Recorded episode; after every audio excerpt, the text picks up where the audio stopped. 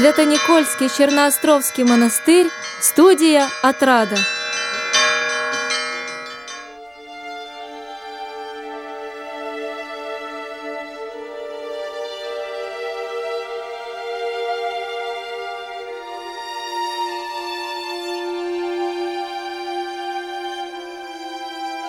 В один из летних месяцев нам купили путевки в Грецию на остров Корфу, где мы решили провести свой отдых.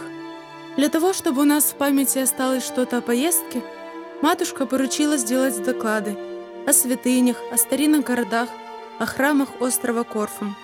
Это очень интересно узнавать что-то новое, то, о чем никогда не знала и не слышала. Меня радовало, что я могу попробовать поработать гидом.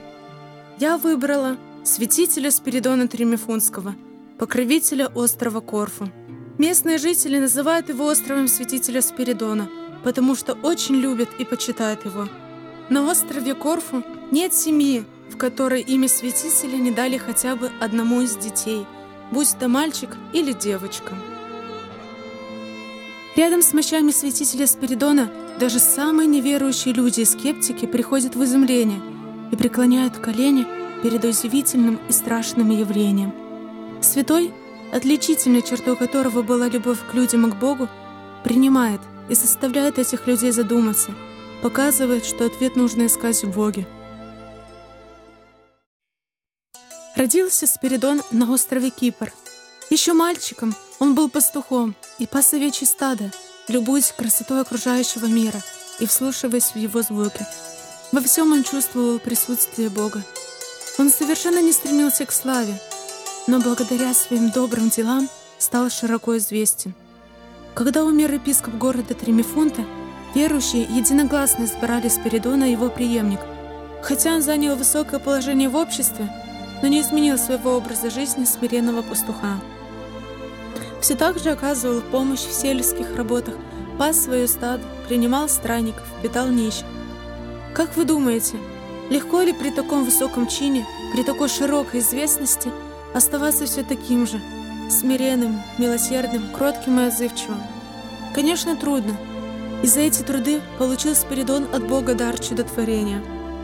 И этот свой дар он впервые явил в городе Никее. Туда съехались все епископы на встречу, которая осталась в истории под названием Никейский собор. На виду всего священства святитель Спиридон взял в руки кирпич и стиснул его с великой силой. Мгновенно вышел из него огонь, взметнувшийся вверх. На землю побежала вода, а глина осталась в руках чудотворца.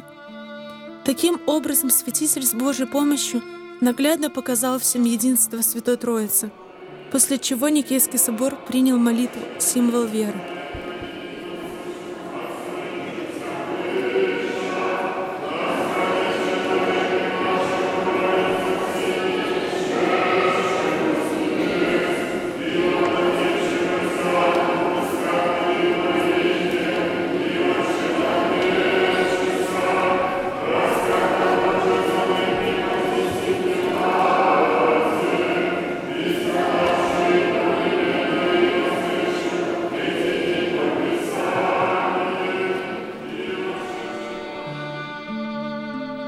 И это было не единственное его чудо. Христос дал святителю Спиридону власть даже над смертью. В день смерти его дочери Ирины к святителю пришла женщина с вопросом. «Святый отче Спиридоне, горе постигло мою семью. Вашей дочери я отдала до сохранения драгоценности, которые составляют все мое состояние. А теперь кто мне скажет, куда она их спрятала?» Искали, искали, по всему дому, так и не нашли. Женщина уже была совсем отчаялась, но святитель оставался спокойным. На глазах у всех он подошел к гробу дочери и спросил у нее, словно у живой. «Дочь моя, скажи нам, где находятся драгоценности этой женщины, веренные тебе на хранение?» К ужасу и благоговению присутствующих Ирина встала из гроба и показала, где лежат драгоценности. После чего опять слегла и как бы заснула.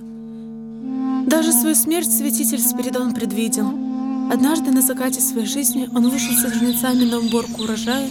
И вот, когда он жал свою ниву в разгар жаркого летнего дня, Голову его вдруг покрыла прохладная роса. Спиридон прикоснулся к голове рукой и сказал людям, работавшим с ним: «Дети мои, приблизилось время разлучения души с телом. Запомните, главное в жизни – это любовь к Богу и ближнему. На ней стоит мир». Мощи святого покоятся в Греции на острове Корфу.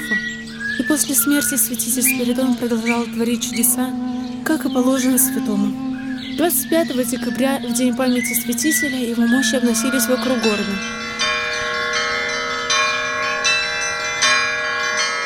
Один присутствовавший англичанин на празднике засомневался в том, что мощи нет Лены.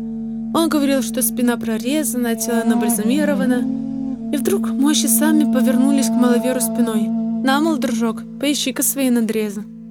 Англичанин в ужасе пал на колени перед мощами святителя. Это видели многие, пришедшие в церковь, в том числе и Николай Васильевич Гоголь, который позже описал это чудо в своем дневнике. Чудеса происходят и в наши дни. Дважды в год святому меняют вышитые золотом тапочки. Так быстро он их изнашивает, спеша на помощь тем, кто к нему обращается с молитвой. И нам на память об этом святом подарили в кулончике частичку его тапочек. Я очень полюбила этого святого. Он меня всегда слышит в моих обращениях к нему. Также у нас на территории Черноостровского женского монастыря строится храм, посвященный этому святому. На Руси Спиридона Тримифунтского почитают наравне со святителем Николаем. Ему молятся о помощи в уплате долгов, об исцелении от различных недугов, помощи бедным, при голоде и вообще во всех трудных житейских обстоятельствах. Святитель Спиридон – скорый помощник наш в житейских нуждах.